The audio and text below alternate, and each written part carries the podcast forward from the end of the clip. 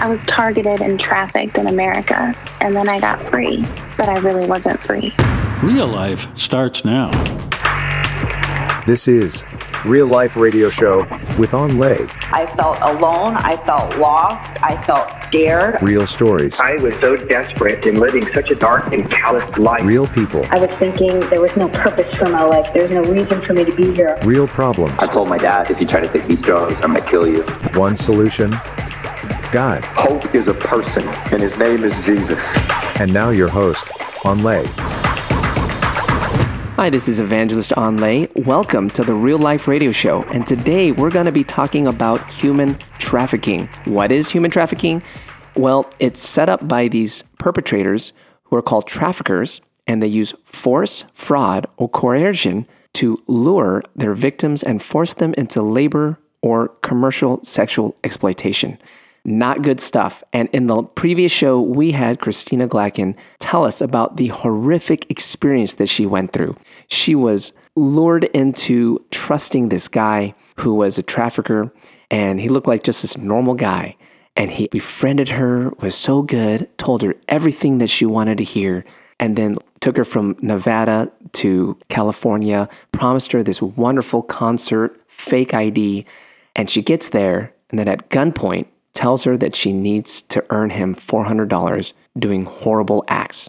She says no, and they go through this process where they mentally and emotionally beat her down and even physically beat her down until she caved into their requests. They would not relent until she would cave in. And as she goes through it, praise God, she gets set free by one of the actual customers who she told the whole story to, and he actually helped her to get set free. But she's going to share with us today what she went through afterwards. Christina, welcome to the show. It's good to be here. Christina, I mean, it must have felt so amazing going back to where you were in the car. He's speeding off and you are set free, and he takes you to the police station and helps you along the way. And what did you discover through this process? I've never felt any type of adrenaline like that moment.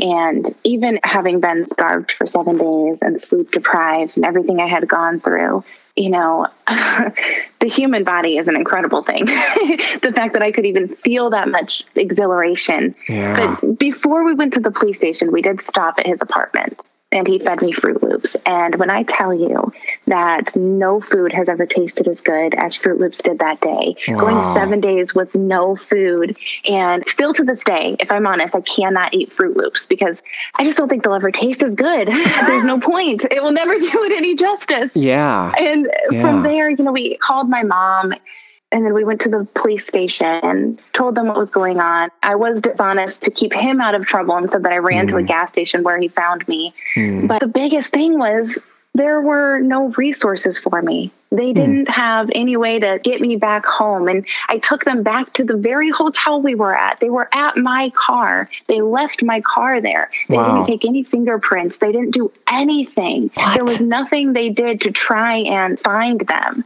It was such a normalized thing. And actually, oh. California has the highest trafficking rate.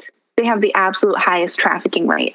And this was fourteen years ago. Oh my gosh. So that just kind of solidified this thought in my mind that I had to just keep going. There was no room to make excuses, that I just had to get back home somehow, go back to work, and just pretend like nothing happened and just keep pushing forward. And that's what you did. Like, you got home. That's what I did. You actually tried to go to work, but then on the inside, there was definitely something wrong. Can you tell us about that? Absolutely. So, you know, here I am, eighteen years old, living in Las Vegas by myself. My whole family's out of town. And I'm taking the police report to my boss to try and justify my seven-day no-call, no-show. Mm. And for some reason, I couldn't see why they were letting me go. They knew that I wasn't in a place to be there, but I wasn't willing to accept that. Mm. And it took seven years. Wow. Seven years for me to get to a place where it was too much, you know, and through that seven years, I started to have panic attacks, and I started to just be so consumed by fear. I had a really hard time going even just to the grocery store.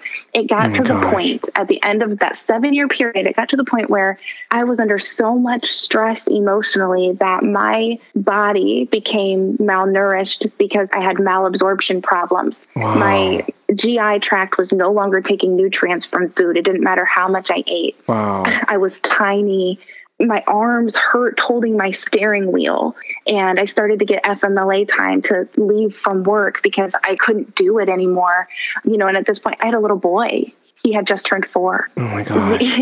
So I needed to try and be okay for him, yeah. but I was not okay. Well, you were even telling me that one of these panic attacks, which, you know, some people don't really know what that is, but it's like a sudden, you know, shriek and shrill of fear and anxiety that just suddenly pikes out of nowhere, and it can leave you on the ground shivering. And it's like a physiological, it's not just like in your head, it's like literally your whole body responds to literally being petrified. Mm-hmm. And you actually went through this all the time, but then you had a four hour long panic attack yeah. that led to a change in your life. Can you tell us about that? Yeah, I was standing in the doorway of my bedroom and I could feel my heart just throbbing through my whole body. I was shaking. I was sweating.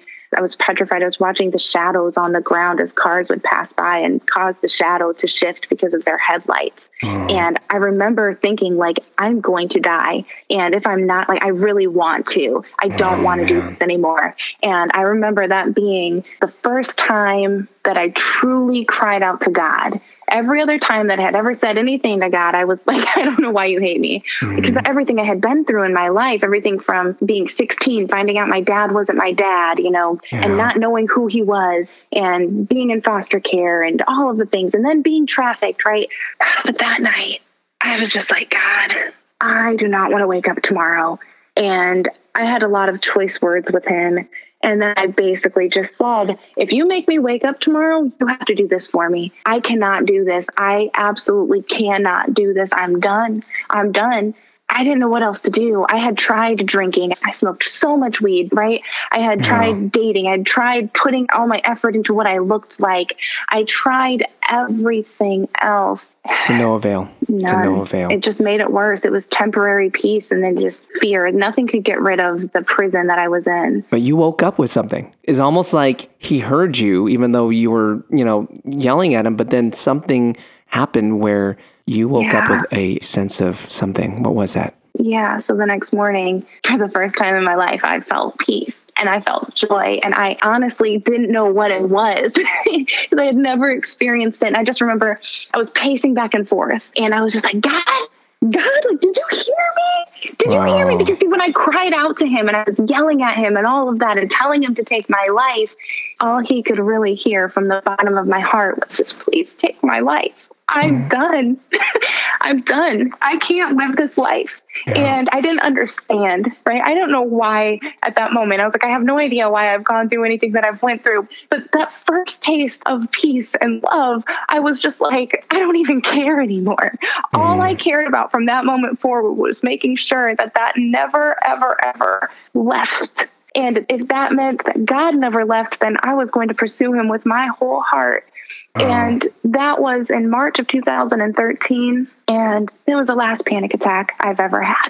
Oh my gosh, that's so awesome. And then after that, you like started digging through scriptures, is what you had told me before, and then you actually ended up going to a church and then receiving Christ as your Savior, receiving him into your life, and like you realized that that peace came from him at that moment when you received him. Is that right?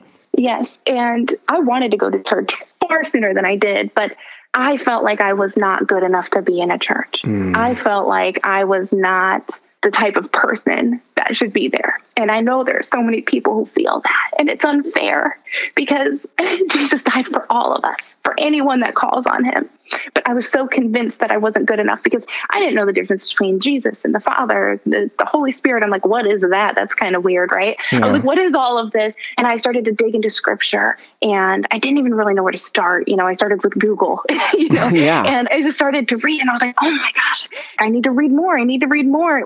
It was life to me. Mm. And everything started to make sense. And then all my desires started to change. I didn't want to do the things I did anymore. And mm. all I wanted was him. Wow. Wow. So basically, he healed your life. He gave you peace. Yeah. And so that was the moment where, though you were physically free seven years before, you actually became truly free. And that explains yeah. why, and the Bible says, whom the Son of Man has set free is free indeed. You were free telling indeed. me that that, that verse came so real to you. Is that right? Yes. Christina, It's so awesome. Thank you so much for coming on our show and sharing this amazing story.